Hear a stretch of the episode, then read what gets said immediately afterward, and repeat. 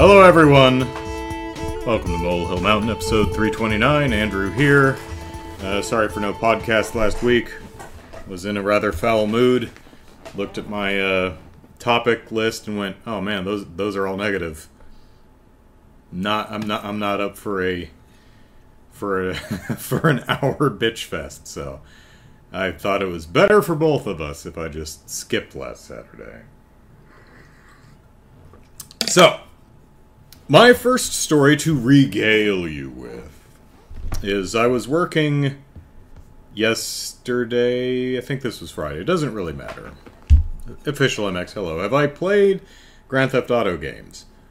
I have played Chinatown Wars, the DS game. I think that's the only one I've actually played. And it's it's pretty good. It's fun. Not really big into handheld games, but you know, I enjoyed it well enough. That was all right. Um, story, yes. Okay, so I'm working yesterday. It's it's middle of the day. I'm in a on a Zoom call with other folks in my group, and we're just summing up what we did that week. When suddenly there was a knock at my door, which is really unusual particularly because this is a gated community now. So it almost certainly couldn't be a solicitor or something like that. Could it be one of my neighbors? Why would it be? I don't talk to anybody. So I put my excused myself, put myself on mute, opened the door, and some woman who I've never seen before in my life says, "Hi, I don't live here." But I'm so I don't have a key to the gate. So could you let me out? Um. So this poor woman was uh, trapped in my apartment complex, and I was thinking to myself, just push the door open. It's it's you don't need a key from the inside. You don't need a key to get out. You need a key to get in to open the gate, but you don't need a key to get out. You can just push the gate open and leave. But uh, she was on double crutches, so I figured, uh, you know, the the gate swings outward, and there is a very steep set of concrete steps there. So maybe she just needs help getting the door open and held open while she makes her way down the stairs. Fair enough. So I say, hang on a second, let me put on my shoes. Put on my shoes, follow her outside, and realize she ain't going out the gate, not, not the pedestrian gate. Her car is parked in the middle of the parking lot, and she wants to leave through the, the main slidey vehicle gate. And I tell her, just pull up to the gate. There's a pressure plate buried under the asphalt that will open the gate automatically when you pull up to the gate. I apparently that wasn't working or she wasn't pulling up far enough or I have no idea, but I said, "Okay, let me run into the house, get my car keys so I can get my car to get the uh, remote for the gate." so go in the house, get my car keys, open my car, get the uh, remote, run past her over to the gate, clicky clicky, gate opens up, and she's on her way.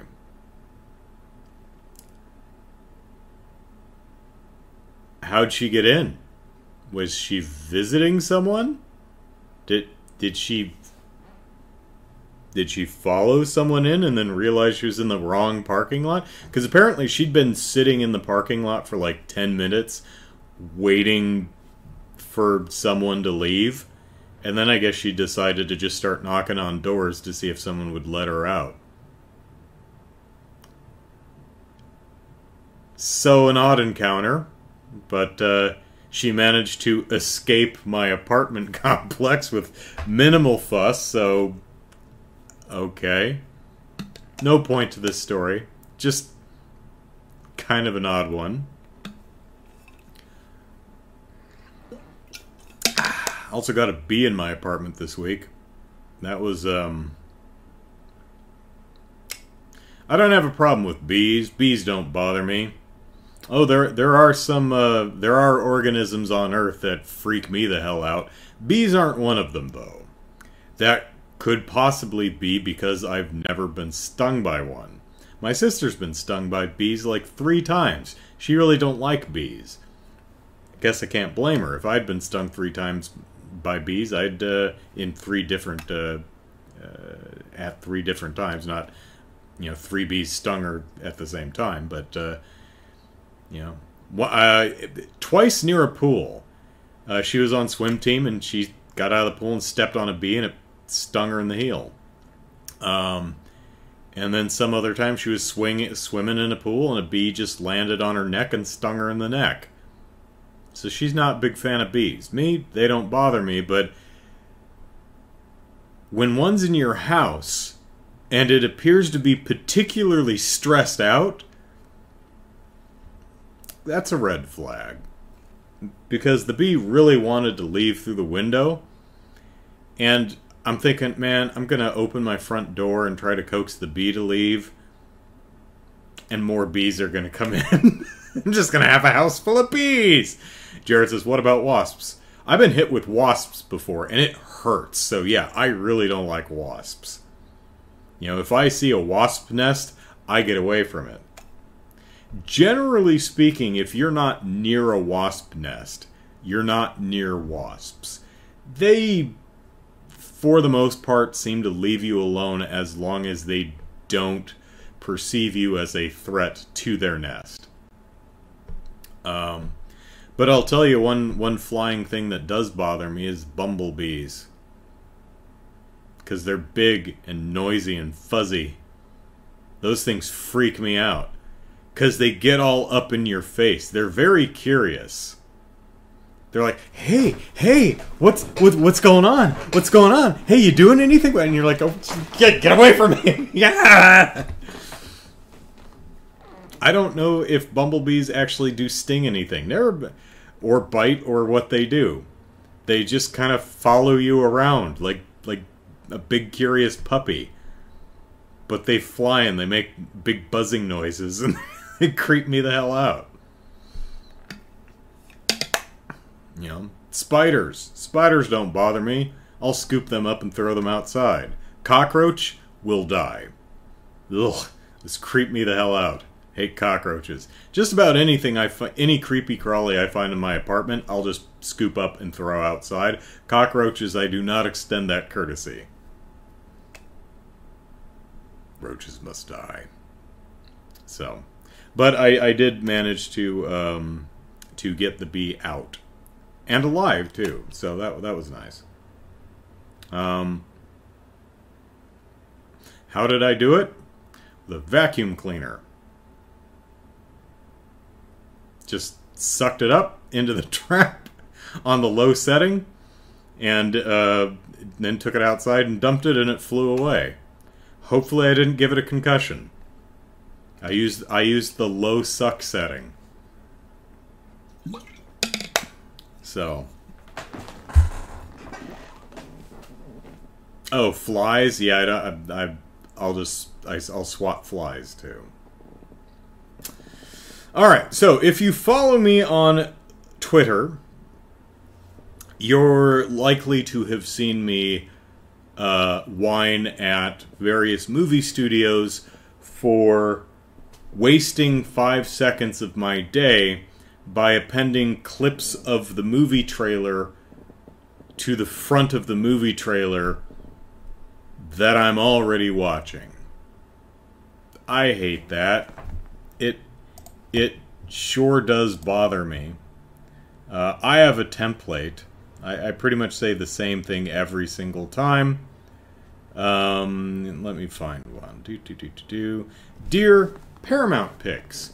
Stop putting a few seconds of clips from the movie trailer in front of the movie trailer I'm already watching. Love Andrew.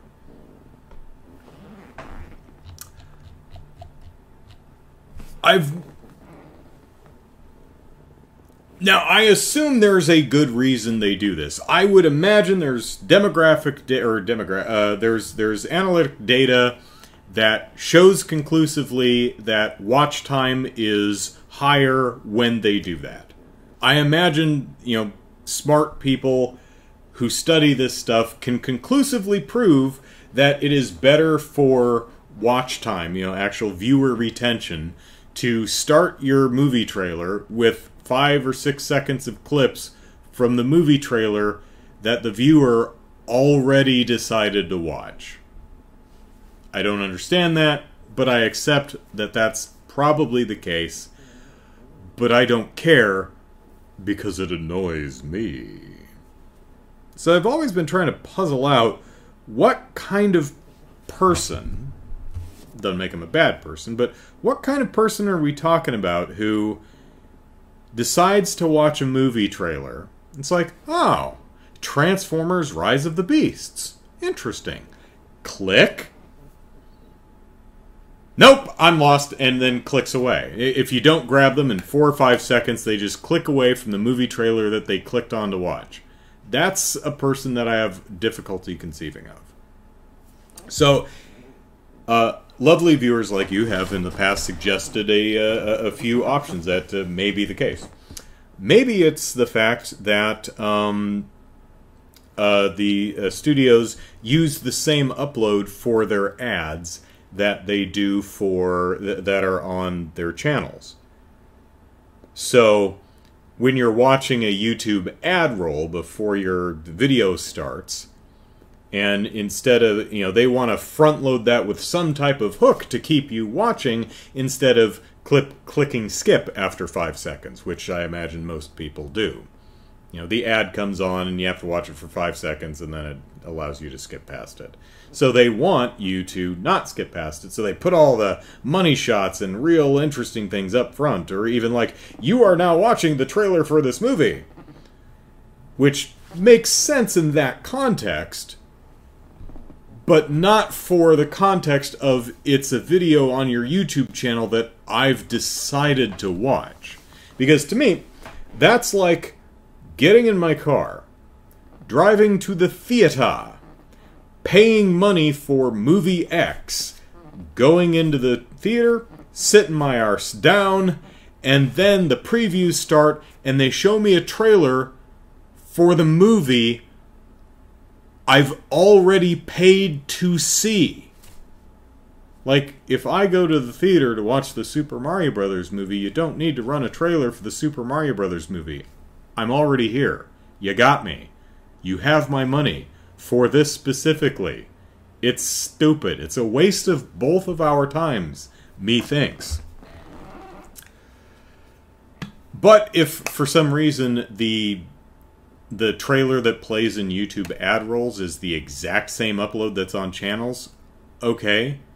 You could just make two different videos you could have the the one with the hook be an unlisted video and the one on your main channel just not have that because it's a waste of time. I mean, and you know, for some people, it's like you're spoiling st- spoilers for the trailer. I want to see the big money shot in context.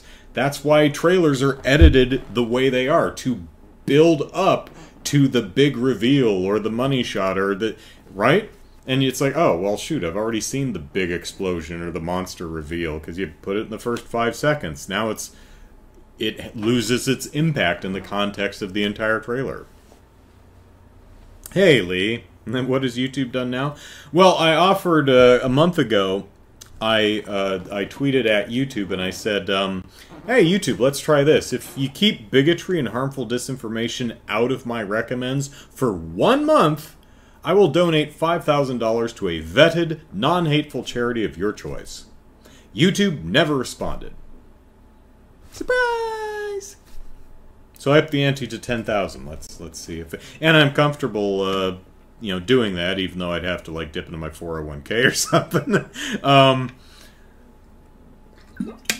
because not only do I believe they wouldn't be able to do it, they won't take me up on it either. It's like, wow, $5,000, $10,000 to your favorite charity, and all you have to do is not recommend me bigotry or harmful disinformation.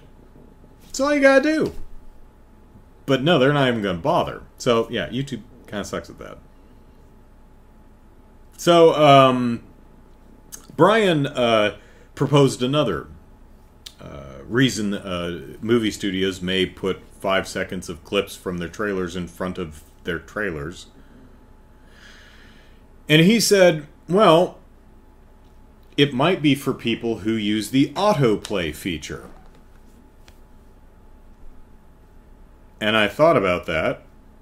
I thought, does anyone actually use that? And I had to experiment a little bit with it a little bit just to see how it worked. And how the autoplay feature, it's a, it's a little button that's in the bottom right of your uh, YouTube control. Lee said, Is that why you offered? Because you knew they wouldn't do it? Um, $5,000 is something that I could scrounge up myself. And, you know, if you, t- I would absolutely do that. I, d- I mean, I'm comfortable. Uh, yes, I don't believe in a million years YouTube would ever take me up on that or be able to do it. This is something that they will absolutely fail at, so I'm comfortable offering up enough m- money that I could afford, but I would be. I would definitely miss, let's put it that way. So, yeah. But, you know, uh, I could if I could go a month without seeing bigotry or harmful disinformation in my recommendations, and a worthy charity got five grand, hey, there are worse things I can do. Um, Grease. What was I talking about? Oh, so uh, autoplay. So here's how autoplay works. When you have autoplay off and your video ends, the video player window populates with a grid of other videos you can watch. It's a, essentially a smaller selection from your main recommendation screen. I think it's a 4x3 grid. Pardon me, so you've got 12 videos to choose from. If you have autoplay on, it will pick a video for you to watch next. So when the video terminates, it pulls up one tile uh, with the screen, uh, the, the thumbnail for the video, and the title, and you have three options cancel, play now, or just wait five or six seconds and it will play automatically. So, I would imagine that most people who consume videos on YouTube click away during the credits you know, when the YouTuber goes, well, that's it. Thank you very much for watching. I hope you enjoyed, and make sure you like and subscribe and ring the bell so you're notified of all my future videos. And quick shout out to all my Patreons. You are awesome and you help make this uh, channel a possibility. And until then, friends, be well and then it transitions to a screen with some outro music and maybe a special thanks thing, and then the video terminates. I imagine most people click away before the video reaches the very end of its runtime. Most people, in my experience, I haven't been in a theater in over three years, but my entire history of going to movie theaters has shown me that the majority of audience members, even when it's understood that there is um, mid or post credit scenes to see, most people leave when the credits roll. Most do. Not all, but most people, when the credits start rolling, they leave. Hell, I've seen people get up and walk away when it feels like the movie's wrapping up. When we're in the midst of the denouement people are like, well, I'm out. Gotta beat traffic. So I imagine a lot of that would carry over to YouTube videos, and most people, when it starts, well, that's it, they like and subscribe, it's like, okay, cool, click away.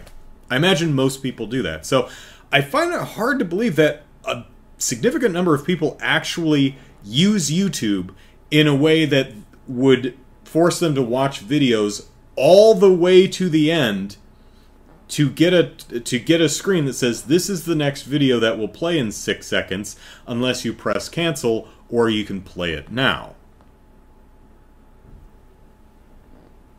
But even if they did do that, they've already specifically decided to watch the next video by either pressing play now or waiting five or six seconds, whatever the timer is. So again, if the next video that they've decided to watch is a movie trailer, you don't need to hook them. They're already watching! So I don't think that's it. But I looked deeper. There is also, don't you know, a button right now on the left, bottom left, right next to the play button. That's the next button. That if you are watching a YouTube video and you press next, that will immediately start playing some next video. Some not random, it, the algorithm decides based on what it presumes your preferences are. But um, one could essentially channel surf YouTube. Now, if you're a young viewer, channel surfing is back when we had, you know, tell uh, different stations with different programming, and you would sit on the couch and you would hit the channel up button or channel next button and go, hmm, news, nah, click, and you'd hit a new channel. It's commercial, click, commercial, click, commercial, click, news, don't care. Uh, that's a uh, you know, I'm trying to make a joke. I can't remember what they're called. Reality television. I hate that. Click. Oh, uh, you know, a, a, a home uh, decorating show. Eh, this might be interesting. Eh, true crime. Some movie, but it's in the middle. Eh, I like this movie. Yeah, that's channel surfing, where you you keep flipping through channels until you find something interesting. Maybe some people watch YouTube like that. They just slam on the next button watching a couple of seconds of whatever video pops up until they happen to land on something that they're interested in watching. And if a significant number of people actually watch YouTube like that, then yeah, I, I could see value in front loading your movie trailer with the most provocative and interesting clips to keep these channel surfing YouTubers on the video to watch the whole thing. But does anyone on earth actually watch YouTube like that? Subjective, of course, but I would propose that that there are better ways to watch YouTube. for one, uh, that particular method, this channel surfing method, is just it's guided by what the algorithm thinks you like, but it is essentially just random. So you're just clicking until you find something rather than you can get a lot more value of looking at a uh, title card and a video title and even maybe the channel to get an idea of if it's something you might want to see. You could even hover your cursor over it and get it to, you know, play in a small window to give you a little preview and then scroll through it and see if it looks like it might be interesting. But with the just slamming on the next button, here's a big drawback to that. One, you only get one video at a time. Two, every video you skip past ends up in your watch history. Now, I imagine, I don't know, but I would imagine that your viewer retention influences the algorithm, but still, if it served you up a video that you weren't interested in, and you're like, nah, not interested that, and you hit next, it's in your watch history, which means you watched it, which means the algorithm is going to tilt in that direction. No good. So, here is how I browse YouTube. For the channels that I like, I bookmark their video page or maybe the playlist of videos. You know, maybe they only have one show that I like. I'll bookmark that playlist or their video page. And then when I'm interested thinking about watching something, I just go through my bookmarks and see what's new. Because I don't trust YouTube's uh, subscribe and notify thing. It doesn't work. When I subscribe to a channel, I want to see everything that channel uploads. And YouTube doesn't do that. I have such a fear of missing out that I'd rather bookmark the page and manually check it every so often. But aside from that, if you're just here's what I feel is a better way to browse YouTube. Go to youtube.com. Pretty easy to remember. It's just the site name .com. This will bring you to a recommendations page, which is a grid of dozens and dozens of videos that the algorithm thinks you might want to watch.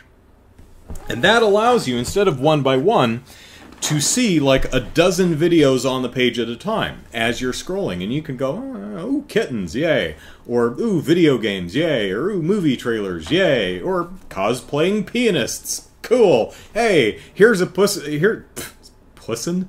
Person. Here's a person who gives cows a pedicure. This is a real thing. I've seen literally two separate channels that are devoted to trimming cow toenails. I mean, that's actually really cool because I, I, you know, I, it never occurred to me that that trimming cow feet was actually a profession. You know, this this is the you know this is the wonderful thing about you know YouTube and other uh, similar social media platforms. YouTube could be so amazing, but it's so bogged down with bigotry and harmful disinformation. It's, it's a damn shame. Anyway, so you find something interesting, you click on it, and you watch it. And if you find out, oh, this is mm, nah, this this is no good, you go to your watch history and you remove it so the algorithm doesn't think you want to watch it. Because sometimes YouTube will like, oh, you watched a video from Susan. That must mean you want nothing but videos from Susan. Uh, no, YouTube, that's that's not what I want. But another advantage to this is on that recommendation page for every single video you're looking at, you have a, a uh, option for each video that you can block the entire channel or don't recommend this video or you know if it keeps recommending you know Susan's video and you're like, look, Susan's a nice person, but this specific video I'm just not interested in watching. You can don't recommend the video. You can don't recommend the channel. You can report uh, channels if they're you know if it's you know clips of uh, people you know clips of the Super Mario Brothers movie that people recorded on their cell phones in the theater, of which I I keep telling YouTube to please stop stop stop doing that. They shouldn't platform it anyway, but stop recommending it to me and I think uh, what are we up to? Twenty eight separate channels I've had to block because they're trafficking in you know pirated film footage. Just stop it. I'm not interested in it. Um. So yeah, I have no idea if anyone actually essentially channel surfs YouTube. If a significant number do, I still don't like it. But that would at least be a logical reason to you know put five seconds of um, uh, teaser or hook material in the front of your movie trailers. But man, that's a, in my humble opinion, a bad way to browse YouTube. But, you know, you do you. Uh, let's see. Uh, let's see. Lee says, What I don't like is the P word being advertised because it's all fighting on both sides. The P word but I can't afford YouTube Premium to take away the ads. People shouldn't leave until the end of a movie because they're sometimes missing something at the end. Yeah, I agree. I'm I'm actually even if even if I know that there's um, no end credits scene or something, I'm the kind of person who watches through a film's credits. I'm also a music buff, so I, I often just really enjoy listening to the film's score. Um, but I also uh, I don't owe them anything, but I, I don't know. That's just how I consume my media. I actually watch the credits. That that's how I, that that's how I do. So, and I don't know. I, I nobody's gonna know, but eh, I, I like looking at the lists of people. Like, and sometimes you find really neat names, and sometimes you find job descriptions like what the, you know the, you know like the. Uh, Susan, person who brushed the horse's hair. It's like there was a horse. yeah, like, um, uh, you know, Larry, the person who tied the star's shoes. It's like, why can't Florence Pugh tie her own shoes? Yeah, Florence Pugh, Pugh, Pugh. I can't. I can't. Every time I see a picture of Florence Pugh, she's a popular person, so she comes up on news aggregator sites and social media all the time in my head, I'm Florence. Pew pew pew. I hope I never meet her because she'd probably punch me in the face. Um, uh, Jared says I avoid hoof channels. Not my cup of tea. Uh, I watched. My sister's boyfriend was in town month or two ago, so I had him over and bought him some dinner. Um, and uh, we were uh, watching YouTube videos or something, and and a hoof video, you know, Larry the hoof guy or something. Um, and he's like, "Oh, I've seen that." I'm like, "What?" And he's like, "The the hoof trimming thing." I'm like, "The." He's like, "No, it's awesome. Watch it." And it's like, I, you know, it's kind of interesting. I I don't know that I, I'm I like surgery videos.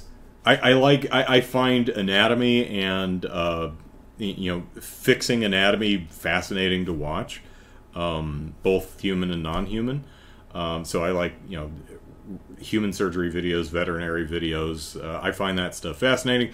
Other, you know, I'd sit back when I worked at the office. Sometimes I'd be having lunch. I'd be watching some gory surgery video. I'd be like, "Oh my god, how can you look at that and eat?" I don't know. It's, you know, so but yeah, this dude is like, ah, oh, see, this this this cow's got an abscess in her foot. So what we're gonna do is we're gonna we're gonna trim that uh, that big old toenail back, and then we're gonna wrap it in some some acid powder that kills the bacteria, and then we're gonna glue a rubber block on the other toe to to keep her the weight off of the one while it heals and grows new, grows new toenail. I'm like, huh neat, you know. Um, I found another series of videos, and uh, I may have found the best channel on YouTube. Uh, this one is there's some restaurant in uh, Osaka, Japan, and it's called or translates to diorama, and they were known for having a big train set, so you could go and have lunch and watch the trains. Well, the pandemic hit them hard, and uh, while they had no customers, they sheltered some stray cats and let them wander around the train set and play with the trains.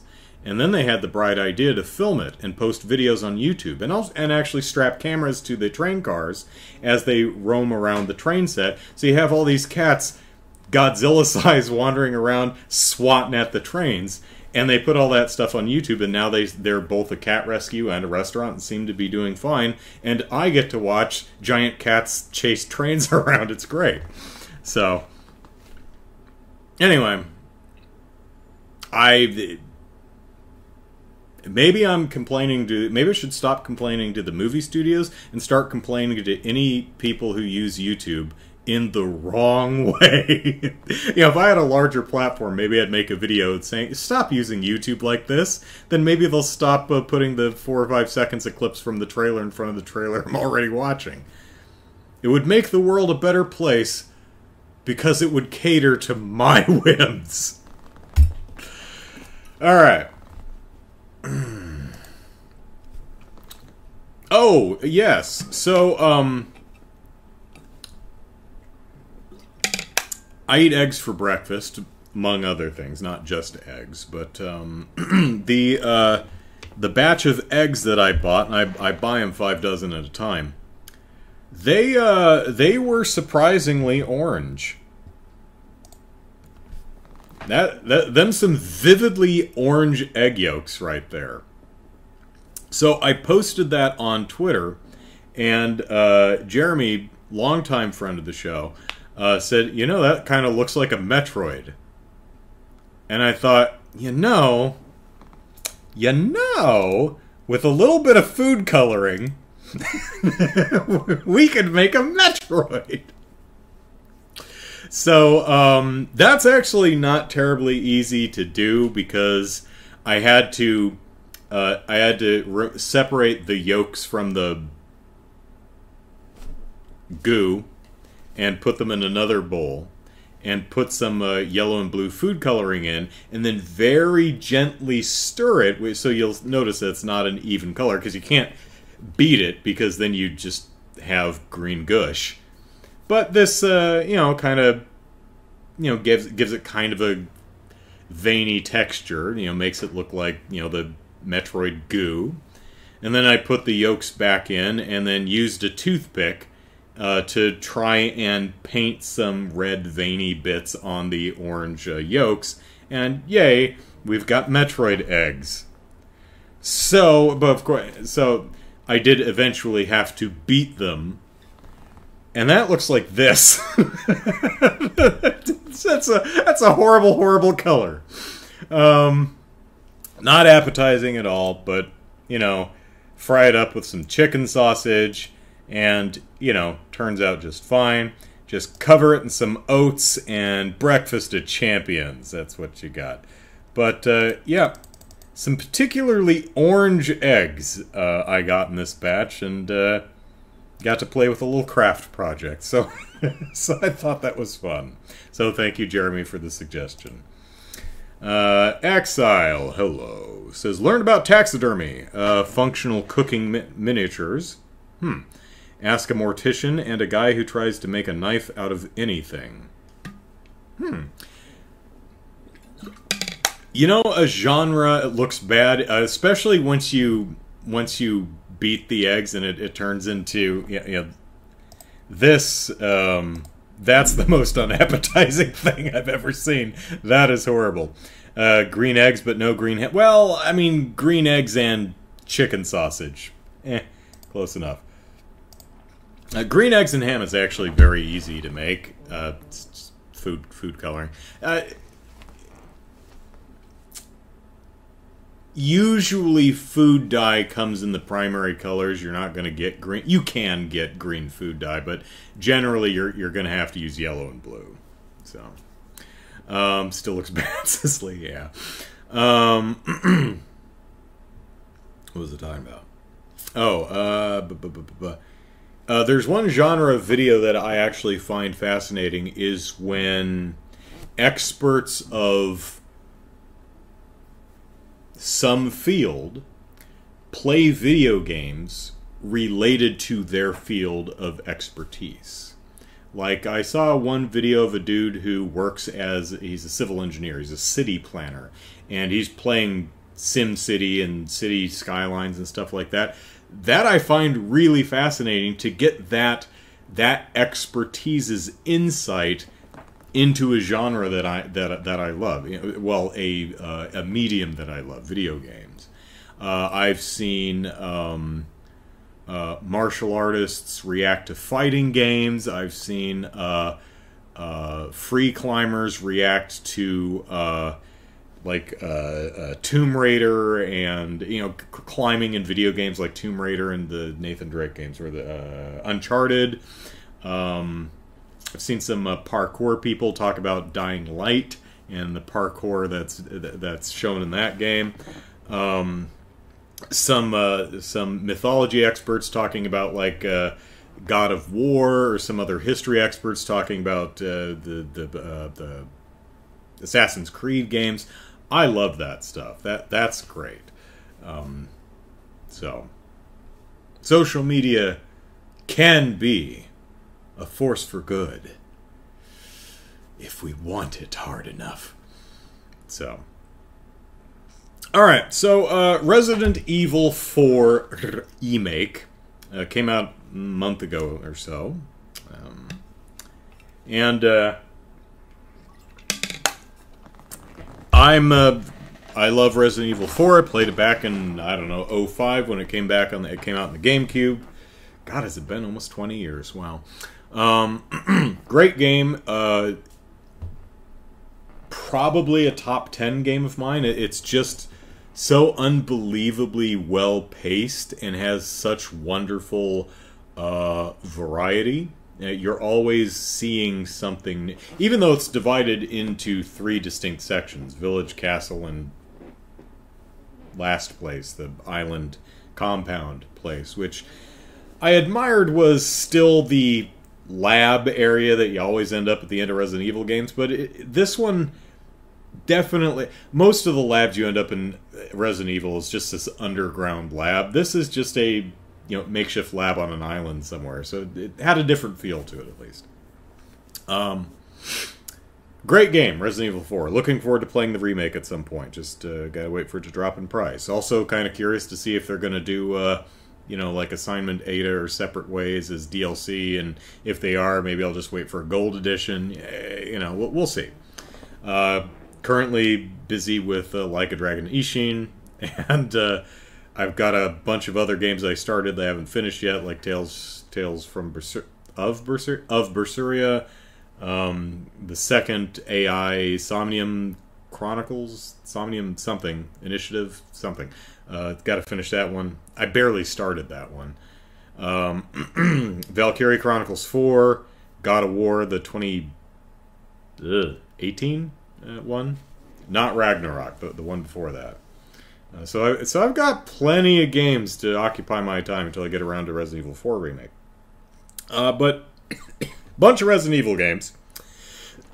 Pardon me. There are, um, and Capcom over the years has been remaking them. In 2002, uh, they remade um, Resi- the first Resident Evil on the GameCube and it was great. And uh, then it wasn't until like 2018 19 where they remade Resident Evil 2, and it was pretty great. Then they remade Resident Evil 3, and it was not as successful, but you know, not bad. Uh, just, just not as good. And now they've remade Resident Evil 4, which uh, makes people wonder. It's like, did you skip Code Veronica? Are you gonna do Code Veronica? Are you gonna remake five and six? And um, so I was thinking, if they remake another Resident Evil game, which they almost certainly will, uh, what would I like to see? Well, for me, a remake is an excellent opportunity to make something better. And some of these games were great in the first place, and you can. They're one of the only ways to make them better is just make them more modern. You know, quality of life improvements, you know, more modern uh, control schemes, and you know, the stuff we expect in modern games. Uh, or you can just make them different. You know, you have a game like Resident Evil 4, you can make the graphics better, you can, you know, alter the controls to make it uh, you know, a little smoother, but the game was great the way it was. So from what I've seen the approach seems to be let's just make it a bit different. Let's just you know we're not going to improve on perfection so we're just going to take the characters in a you know like uh, salazar. He's presented a, quite a bit differently in in the uh, remake. Cool. Um the ham wasn't green? Yeah right i mean just dye the eggs you know it's green eggs and ham which doesn't necessarily mean the ham is green. The eggs are green. It, it could be both. And i forget exactly i think I think it's illustrated in the in the actual Dr. Seuss book. I think they're both green, but the adjective green doesn't necessarily apply to both of the subsequent nouns. It could be green eggs and ham, or it could be green eggs and ham. It's not necessarily green. Uh, yeah, I, I, believe the if I'm remembering it right, the uh, Dr. Seuss book actually has a green. So, um, Code Veronica was fine. Five was fine. Six was uneven. um, some parts worked better than others. I don't think six was uh, bad. I, I don't think it was the utter failure that some people uh, make it out to be, but yeah, it's there's room for improvement with uh, with six specifically.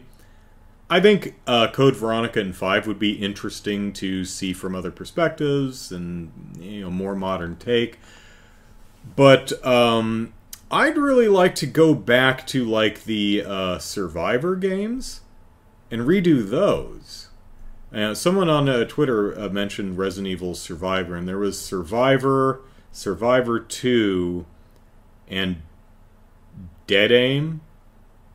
So uh, there was also uh, uh, um, uh, Resident Evil Gaiden, which I think was the the Game Boy game, which was on a boat. A couple of them are on a boat.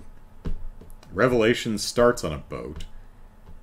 I think Survivor Two or no, no, well, no. Survivor Two, I think, was just a light gun enabled version of Code Veronica, but uh, uh, Dead Aim, I think was um, um, was the one that was on a boat because one was in like a some type of industrial complex. God, I can't remember anymore.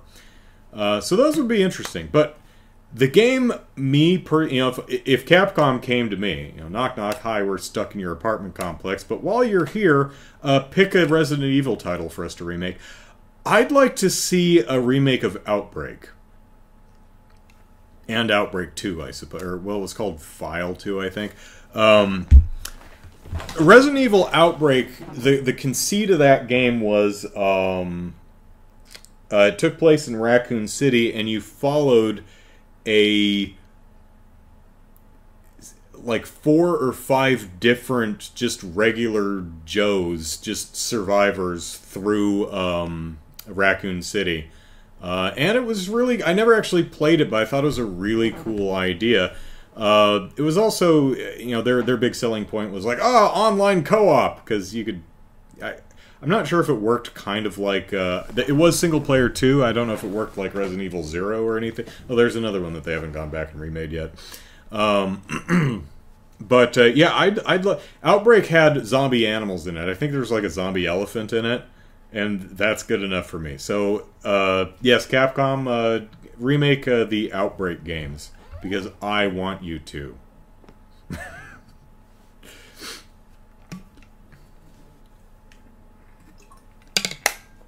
Ah. no need to ever remake Umbrella Corps. You, you can just forget that ever happened. You know, give you a mulligan on that one. It's fine. You know what? I don't like mercenaries. I don't have a problem with mercenaries. I don't begrudge the existence of mercenaries. I just personally don't don't care for the mode. I don't find it fun to play.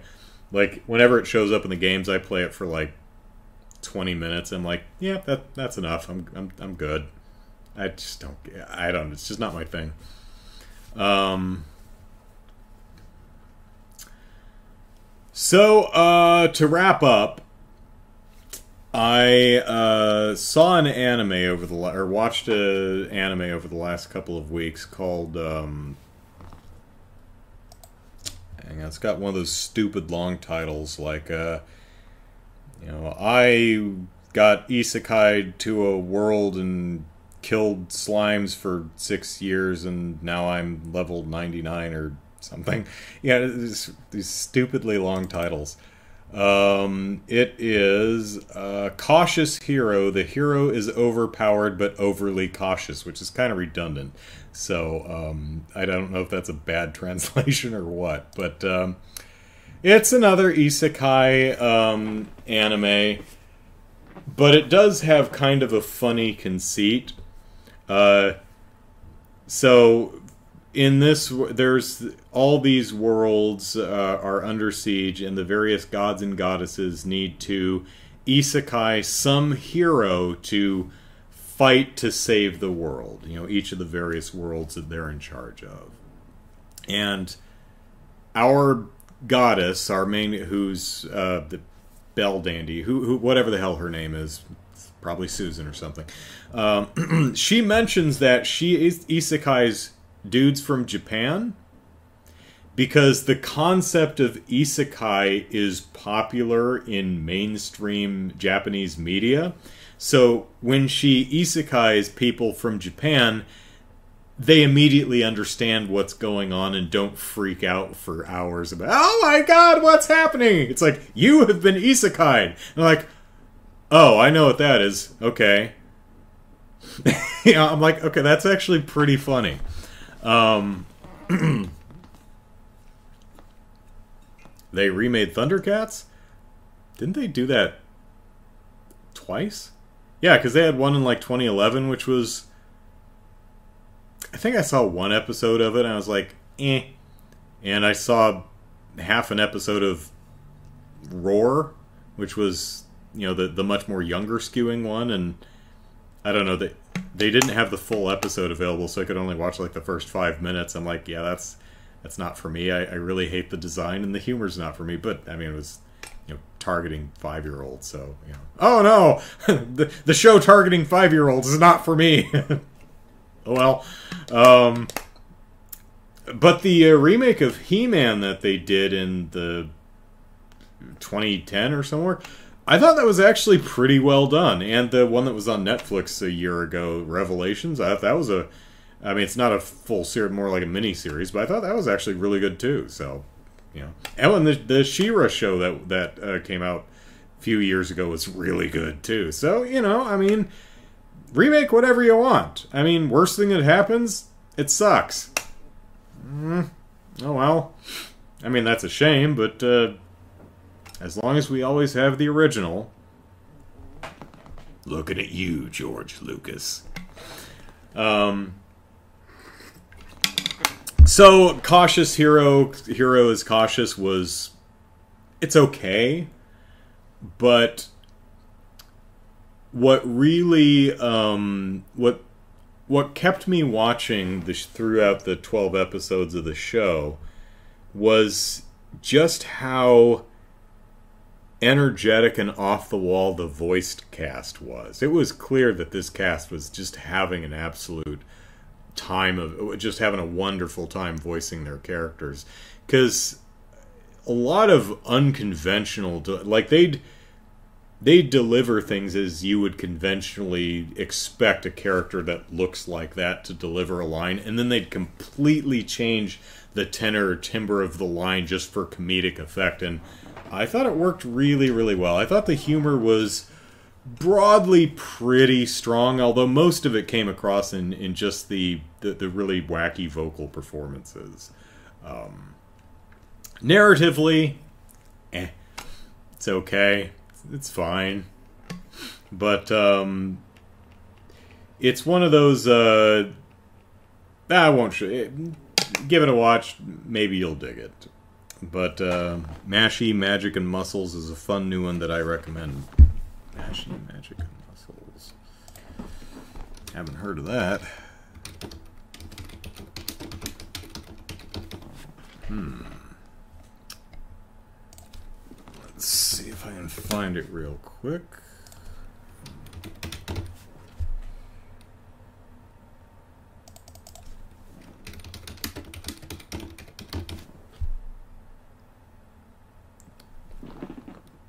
Oh, I mash le. I've read that wrong. Okay, no wonder I couldn't find it. Let's see. That that's an L, not an I. Okay. Uh. So we've got tough dudes standing in front of a school, maybe with. Is that a witch on a broom? I don't know. Let, us see. Uh, into a world of magicians is born Mash, a young boy who lacks magic but is the strongest person around. His existence and destiny will change the world. Okay, so if I'm reading this conceit, uh, this premise right, the conceit is we essentially have a you know Hogwarts, a school of magic, but our protagonist can't do magic, but he can punch people really hard.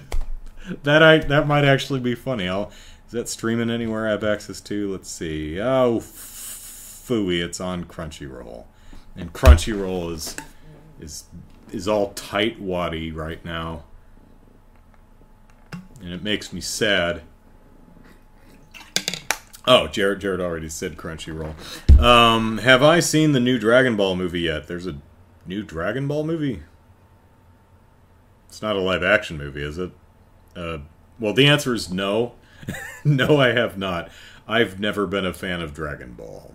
Um, in fact, I've I've always never liked Dragon Ball at all. I, I think it's a bad show. um, I mean, there's hundreds of episodes across different um, series, so I, I mean, so uh, maybe I just didn't see the right arc. But yeah, I do like Yu Yu Hakusho though. I, I really enjoyed enjoyed that show. Um, let's see what else. Uh, I actually found out like a couple of years ago. Uh, here's here's an anime that I quite like. It's from the '90s, but I never hear anyone talk about. It's called You're Under Arrest. It was a it's like I think it's 52 episodes. Had a couple mini specials and a movie. Uh, as you might uh, if imply from the title, it's about police officers, and um, it does a thing that never fails to amuse me for some reason. Is one of the police officers is it takes place in essentially the real world, but one of the police officers is superhumanly strong for no reason. So she and her partner are you know driving along in their little police car and she rounds a corner too tight. So the other one opens the door and sticks her feet out to, to brace against the floor so they don't go crashing into a building. Uh, i mean she's not superman strong but she's way stronger than any person should be. You know she, she like you know can lift a motorcycle put it over her shoulders and then walk up a set of stairs She's stupid strong and there's no reason for it, and it never fails to amuse me. Anyway, I really like You're Under Arrest. It's a charming show, it's funny, it's action packed, got great characters, really like it. So I was surprised to find out a couple of years ago that they actually had a season two and three of You're Under Arrest, which I did not know. Nobody told me. Jerks. and uh, it's streaming on a platform called uh, HIDIVE um, which has a seven day free trial and only costs like five bucks a month. So I'll probably have to uh, do that. I, I can't watch both season two and three inside of a week. That's like 50 some episodes. I don't have that much time in, in a day. Um, but I really would like to see the later seasons of that show. I'm a fan of the first show, uh, first season rather. And um, Um, bu- bu- bu- so, and if I have to uh, subscribe to a month of HIDIVE or whatever it's called, uh, maybe there's some other interesting anime there that I can check out while I have the subscription. So, do I like shonen? Uh, I'm not opposed to it. So yeah, there, there's there's plenty of shonen shows that I like, and you know, uh, some that I don't. It, it just depends on the show, but it's not a um, it's not a, a, style or genre of anime that um, that I'm you know opposed to. I mean, it's kind of a it's kind of an all encompassing. Uh,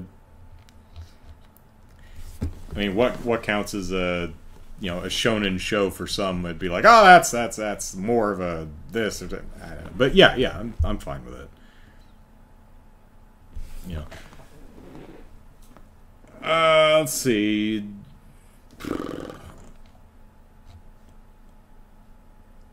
Trying to uh, I lost my uh, train of thought here. What was I talking about? I mean, sh- shonen is. I mean, how would you define shonen? It's essentially just anime or manga, I suppose, that the target audience is teenagers, I guess, specifically teenage males. a lot of, lot of, lot of fighting anime. Some relationships too, but I mean, eh, not into high school, middle school. I mean, if it's done well, it's done well, but so much anime focuses on kids in school And I'm not a kid in school. I haven't in a long time, so I don't care about kids in school. I just get tired of kids in school because most of it seems to be kids in school. So when I when I come across it, I mean that's one nice thing about You're Under Arrest. It's about adults who work. you know, uh, it's not about kids in school. It's not a police academy either. It's about police officers in their you know their day to day grind. I'm old. I am old. Um, but I mean, if I'm not into, I'm I'm generally not into yaoi or yuri, um, which is the more explicit romance uh, kind of stuff. I don't mind romance, but uh, you know, explicit sexuality is usually not something that's that's appealing to me. So mostly fighting themed anime. Yeah, but I, I, think you could probably classify something like Komi Can't Communicate as a, a shonen anime too.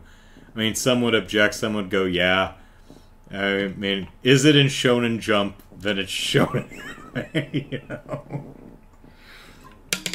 And I've only seen, I think, like two episodes of Komi Can't Communicate. It was cute, but I wasn't really. Uh... That's how guys are. They hate romance.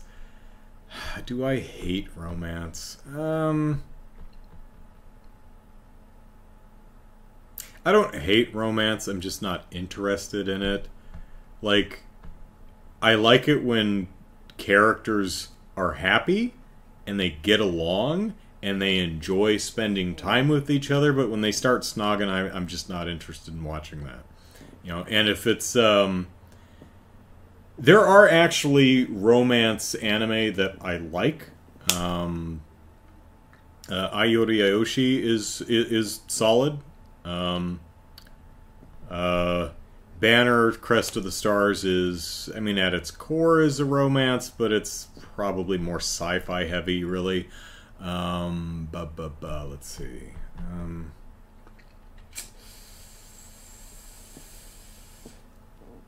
Ah, My Goddess is more of a comedy than it is a romance. Um, what's a, what's something that's explicitly romantic that I like? I liked a good chunk of uh, oh, Kare Kano. What what's the English name? Uh, His and Her Circumstances. Boy, that one crashes and burns, but uh, it starts out starts out good. Um, the the, the uh, Oh God, oh that one. Um, the the anime was weird because I th- I think it was animated at a time where the the manga was still coming out, so it hit a point where they caught up with the manga and just spun their wheels forever. It is painful to watch the back half of that show. Uh, I read the entire run of the manga, and that just gets really uncomfortable and creepy towards the end. I'm talking like Twilight levels of oh, whose idea was that? Um, but, the series does start out quite well, I think. Um, romance, romance, romance. Um, hmm. Yeah, I mean, if it's two characters who are, you know, the the point of the show is getting the characters to enjoy one another's as people, that's fine. But if it, it's like the premise is explicitly to get in each other's pants, and I just don't care. Um, unless there's like lots of explosions or blood and gore or monsters or something, then I might put up with it. Like, um, there there's a lot of uh, there's some explicit well not you know like pornographic explicit but some some definitely r-rated uh, nudity and sex and stuff like i don't know a wicked city. And i love that. That that's that's that's trashy goodness. I love that. Um Oshi no Ko is another people are talking about. Oshi no Ko. That's not ringing a bell either Let's see if I can find it real quick. Oshi no Ko. Hmm. Well, uh, the, the looks like we've got a uh, idol singer. All right. Uh, let's see. Goro works as an OBGYN. Oh my God! Yeah, I heard. I just uh, yeah, I heard about this, and I read the premise, and I'm like, that's some bright and frantically waving red flags. Uh, Goro works as an OG, um, an OBGYN in the countryside, a life far removed from the entertainment industry. Meanwhile, his favorite idol, Ai Hoshino, of course her name is Ai, uh, has begun her climb to stardom. The two meet in the worst possible way, setting the gears of fate in motion. Yeah, he meets her because she's a patient of his. And I'm like, oh God, where is that? I I've seen a lot of anime, and I'm very concerned about where this is going. So uh, yeah, I've heard. I forgot the name, but yeah. But I've heard a lot of people uh, speak quite positively about this. I, I, haven't read into it, but yeah, it might be worth. Uh... Oh, that's on HIDIVE. So uh, yeah, if I uh, get Dive for a month and finish watching. Um, uh, You're Under Arrest seasons two and three. Maybe I'll maybe I'll give that a give that a try. Because yeah, I'm not saying it's a problematic show. I'm just saying that I've seen a lot of anime, and with that premise, there's some red flags there. so, um, all right. So uh, that's it for tonight. Thank you everyone for hanging out with me. Um, tomorrow we return to uh, Crossbell, uh, Trails from Zero, and it came to my attention that uh, there were a even though most people in Crossbell City were repeating their dialogue, there were a couple of people who had something new to say. For example, apparently Grace is hanging out at the uh, bar in the alley, and I didn't go talk to her. So we're gonna rewind time a little bit and go talk to Grace and I think one or two other people that had unique dialogue and see what they have to say. Then skip to present and finish talking to everybody, and then we have to go to it's on Ursula Road, a Stargazer Tower, where maybe there are monsters that will give us more than one EXP apiece. so, uh, hope you're looking forward to that. I certainly am. So have a nice night, everyone. Take care. Bye bye.